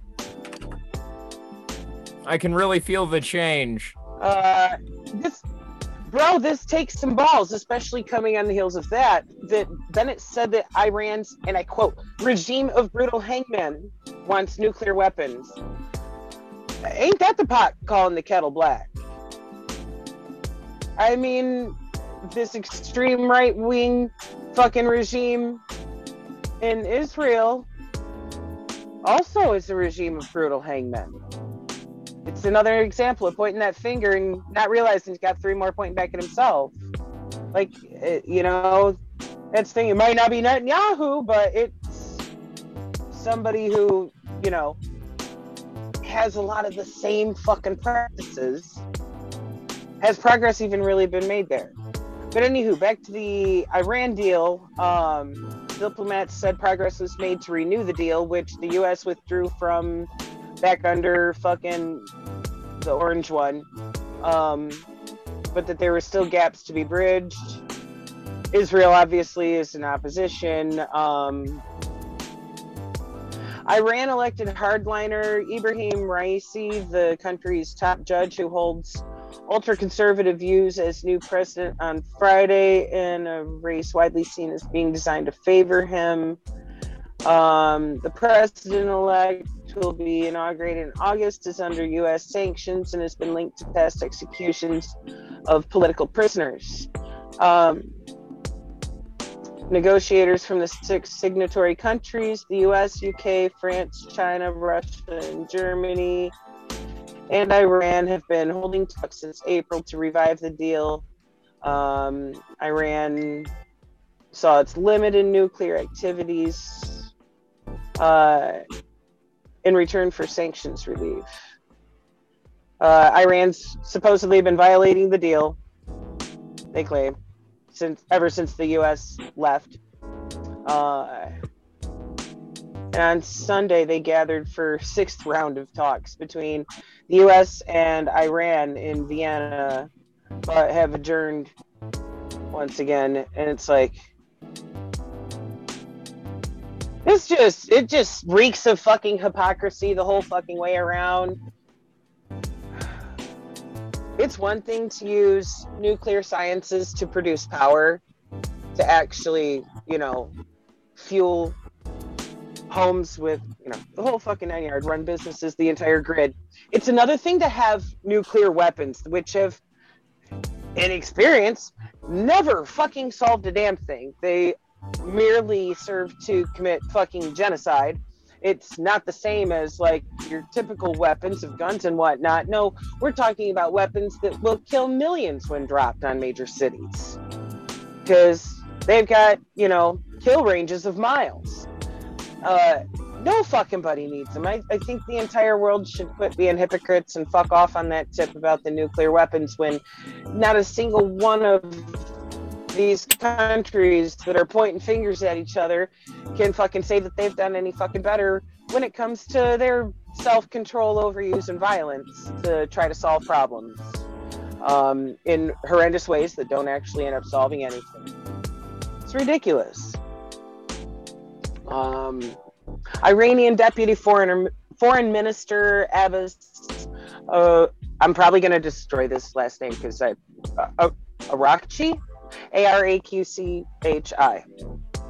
Told state television uh, the parties were now closer than ever to a deal, but added that bridging the remaining distance between them was not an easy job.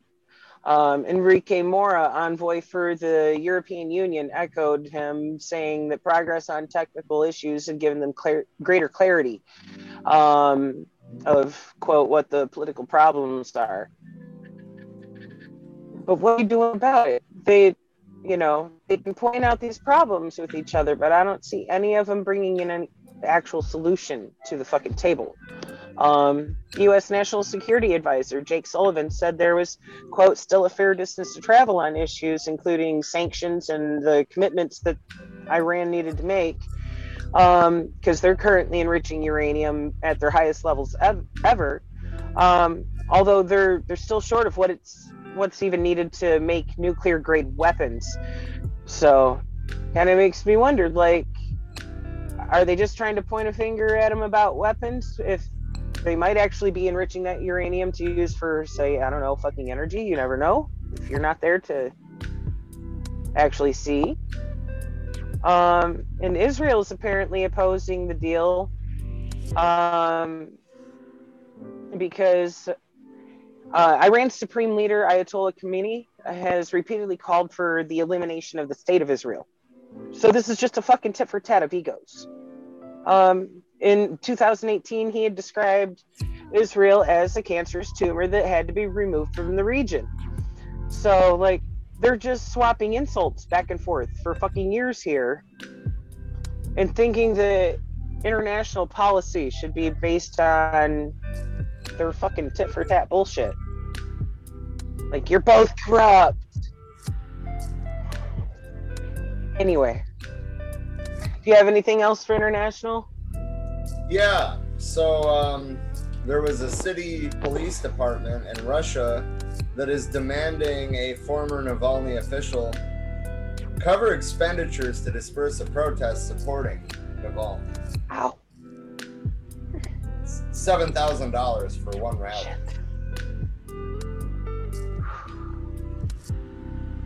I'm sorry, my brain checked out for a minute because I got a sharp pain down my leg, so I don't know if you're waiting for a response, but that's why I'm over here cringing. Oh well. Um, police have demanded that a court force the former coordinator for Alexei Navalny's team in the Russian city of Yaroslavl to cover the amount of money spent to disperse a rally supporting Navalny in January. Uh, so she's ordered to pay 510,000 rubles, or $7,000 roughly, which, according to the police department, would reimburse the labor costs for 204 police officers who had to work at the demonstration on January 23rd. So it, they're they're really fucking fining her for them showing up. She didn't hire them to come out there. Right? They made their own fucking choice to go out there. but That's but they they called fault. for they called for the protest. as is their right. That doesn't you need a couple hundred fucking cops wasting their time out there harassing people for utilizing their rights.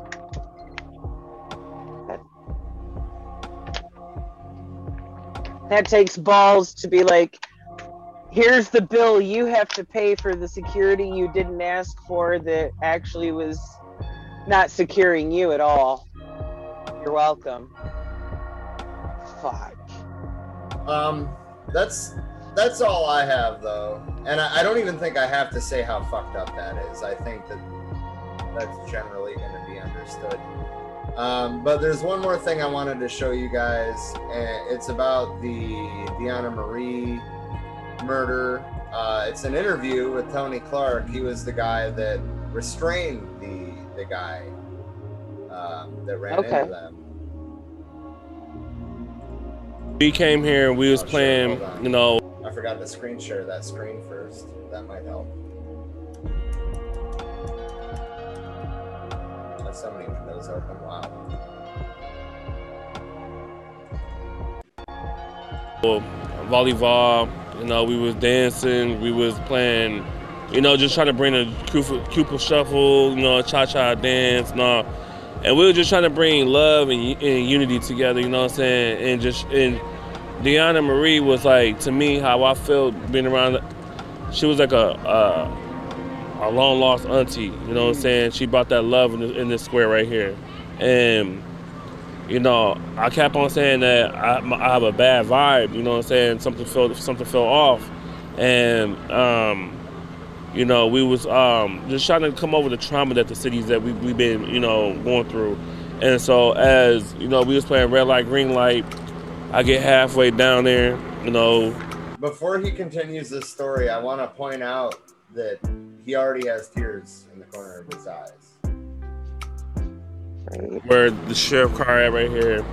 I Let me, hear. uh, let me uh, go this way. So you. So when I got right to there with a uh, paddy wagon, the little white truck, whatever, you know, I hear a big, bo- I hear tires uh, screeching. Then I hear a, uh, a loud takeoff, you know, like if, as the person was uh, accelerating. Then we hear them um, smack into the barricade. And long story short, um, you know, um, we kept hearing we need a medic, we need a medic. And first thing I was doing, when I say that it's my duty to take care of my community, I put actions to that, you know, because I've been out here and I've been a frontline and I've been a, a, a, a civil rights movement leader since the 26th of last year, George Floyd, and I feel like, you know, um, I feel like honestly, what we're going through right now is war in our own city with the with the police system. You know what I mean? And for that to happen, I had to take all charge in police to police in my own community. I had to, you know what I'm saying, retain the man. The first thing he was telling me, I seen him, he had a knife on him. First thing is, is bring him down and retain him for the officers can, you know, do their job. So this is the result, what happened right here when they get pissed off because we're doing their job. We are protecting and serving our own community. This is our duty to protect our community. So long story short, you know, it brought a lot of tears to us that a woman that was standing for Winston Smith lost her life in this movement. And I feel like that they it was a setup because the reason why I say it because all of them was on 32nd and Colfax and they was on DuPont around the corner. That's how they got here so quick because they were sitting ducks. Like I tell people, when they don't come, they send people. Like the verdict with George Floyd when that semi came through. So these these are not no oops or just with a coincidence and stuff. We know this is all planned and we know this is all, you know. I feel like honestly, this is all because I, I, I I just don't know how to like. I haven't never like took time to let my heart and my mind rest because at the end of the day, I my son had to grow up in this, you know, and what would I be a person to walk away for this when our city is full of trauma and you know things people dying every week? You know winston died on my birthday. So i made a promise on my birthday. I wouldn't pro i, I would step down for protesting. But when i see what happened to uh, deanna marie it made me stand even stronger and firmer. And so today um, they wound up taking my phone because when i ran back my phone fell when i had um, detained him. And it was on a, uh, a criminal it was on a uh, investigation uh, crime, I guess. So they had to take it to uh, property and evidence, and they Sergeant Michael, I mean Sar- Sergeant Polito, whatever his name is, and Officer Michael told me, Tony, we see that you come, you back it like favor for a favor, and I said, don't say it like that. It's not no favor for favor, but we don't need nobody to get hurt. So what I did is I backed the crowd out, and I made sure our community was safe because at the end of the day, we knew what their intentions was when they got here. And so, um, Mike told me, he kept telling me, we're going to give you your phone back at the end of the night, even though it was sitting right there. It had all stuff all over it. Had, it was um, all the stuff for the car, I mean, the, the truck that ran into Deanna Marie. Um, so, all day I've been fighting, calling, catching cabs, catching buses to get my phone back. I finally went through the tits and tats.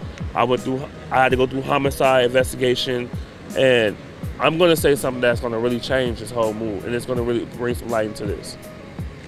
They interviewed me today, and they knew what happened. So I say, if y'all want to see justice for Deanna Marie, I tell everybody, let's testify. Let's show up and put this man where he need to be at. This wasn't a vehicle homicide. This was a murder that we seen. And so I tell people of all colors, come stand and give your statements. This is not no black on black crime. This is not no police against uh, black crime. This, this is not no police against other people crimes. This was a supremacist against. Uh, this was a terrorist attack. If you really think it, this was attack on us. And so, yeah. And so I feel like a lot of people agree with me that it's time that we pick a date and come give statements.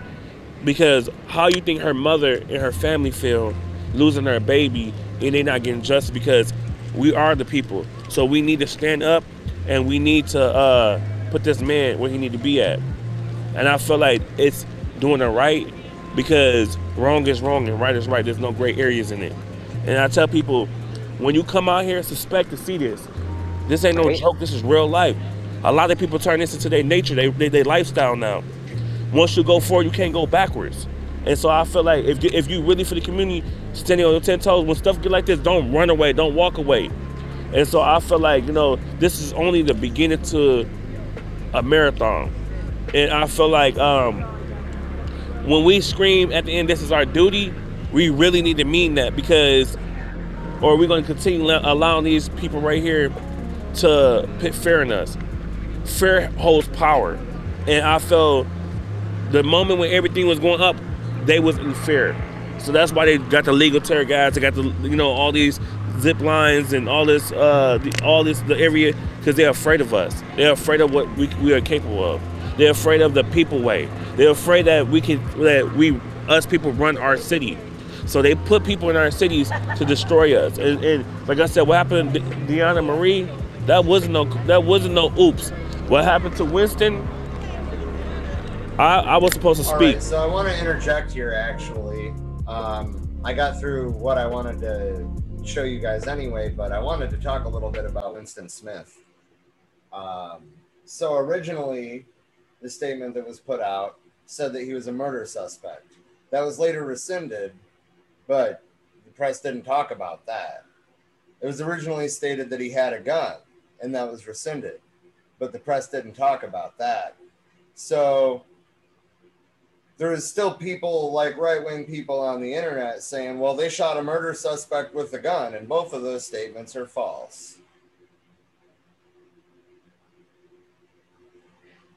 Seems to be the case anytime there is a case of, you know, death by cop where, you know, the extreme bootlickers over there just can't handle hearing, no, that's actually not correct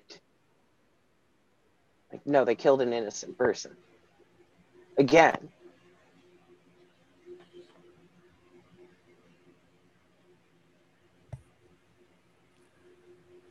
And that was federal officers. Cop's a cop, pig's a pig. Oh, yeah. But th- those ones don't wear body cameras. True. body cameras don't always help anyways because some motherfuckers have no issue just cutting it off. I mean, you're not wrong, but it sure as hell helped in the case against Chauvin. Yeah. Yeah, it did. But there was also multiple cell phones on him from every angle, too. Way too much evidence that even if all of them had cut off their body cams, there would have still been footage. Oh yeah, and there was the the public like bus stop camera across the street too. Right. I mean, it didn't have the nitty gritty detail, obviously, that the body cams and the cell phone footage had. Yeah. Hard to believe that was only a year ago. Right.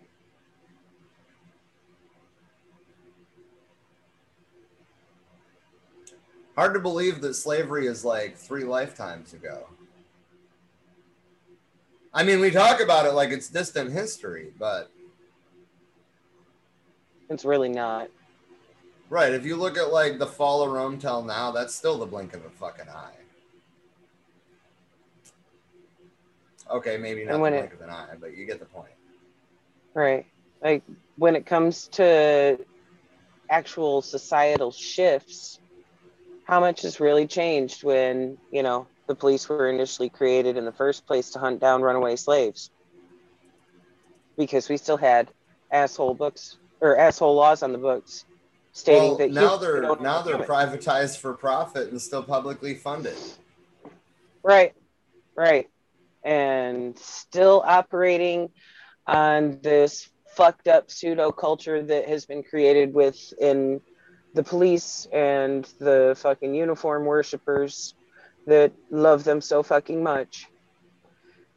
And a lot of the shit that they do is still based around those same fucked racist ideals. Half of them don't even realize that they're just fucking indoctrinated into it.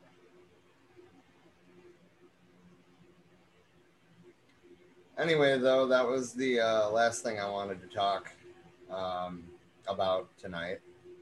And I kind of saved it to the end to point out that the black liberation struggle is still happening. Hey, guys. again, completely unrelated topic. Disney's getting sued right now. By who? For what? Scandinavian countries for suing people over fan art of Loki, claiming that the Norse gods are owned by Disney. Wow. To be fair, to be fair to Disney, the the artwork in question was a T-shirt that had a picture from a comic book done by Marvel back in the day, and was pulled down by the original poster so they could make some revisions so that they didn't get sued because Marvel has been suing people over fan art. Well, Well, yeah, not, I mean, they're- not they're- Marvel, Disney. Right, exactly. because- They're owned by Disney now. That's why. Disney will sue anybody to fucking make a dollar. Gotta protect their profits. So now Scandinavia is suing Disney, and there will be separate trials for each god. Wow.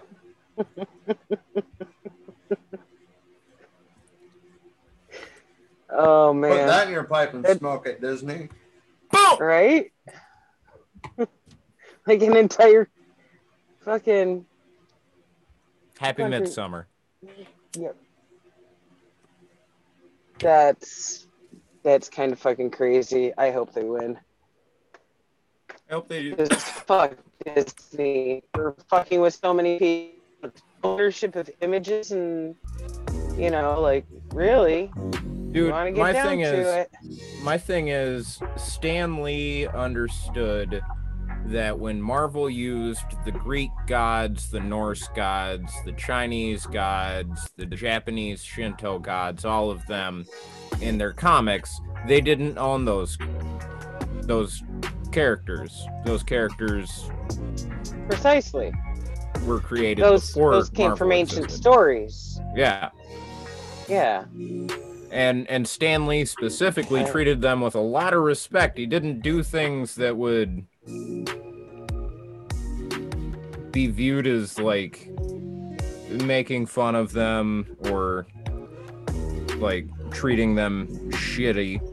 I, I don't know how to word what I want to say right now. I apologize. I'm kind of floundering here. He Our Patreon is live. He didn't. He didn't do them like South Park does Muhammad. like to even have any image at all. Um, Our Patreon he is didn't live. do wrong by him. Yeah, it is. Does anybody have uh, anything they want to plug before I go into the closing stuff?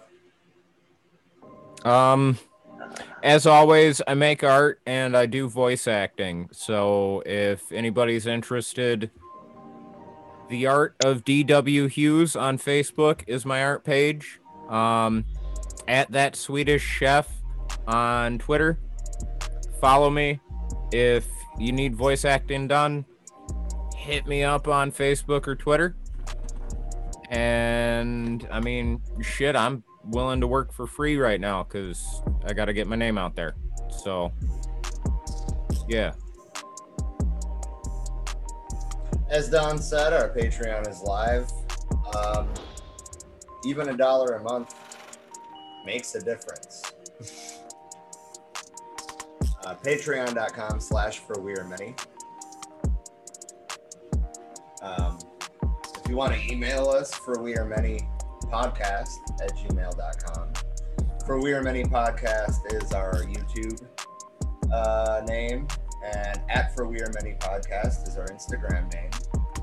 At for we are many two on Twitter. For we are many on Facebook. We have our uh, for we are many education and discussion group, and the for we are many mutual aid organizing group.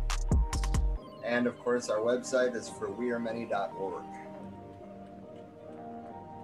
Please join us this Thursday for what is it, part six of our series on dialectical materialism and the roots of the Black Panther Party. Reading some Bobby Seale, seize the time. And it's been fun, dude. I'm loving reading this book. Yeah. Fucking great. Anyway, thank you for joining us. I know your screen says see you on Monday, which we will see you on Monday at 8 p.m. Eastern. But join us Thursday at 8 p.m. Eastern for our um, Black Panther piece. Indeed. Thank you for joining us tonight. It's been a pleasure to serve all of you.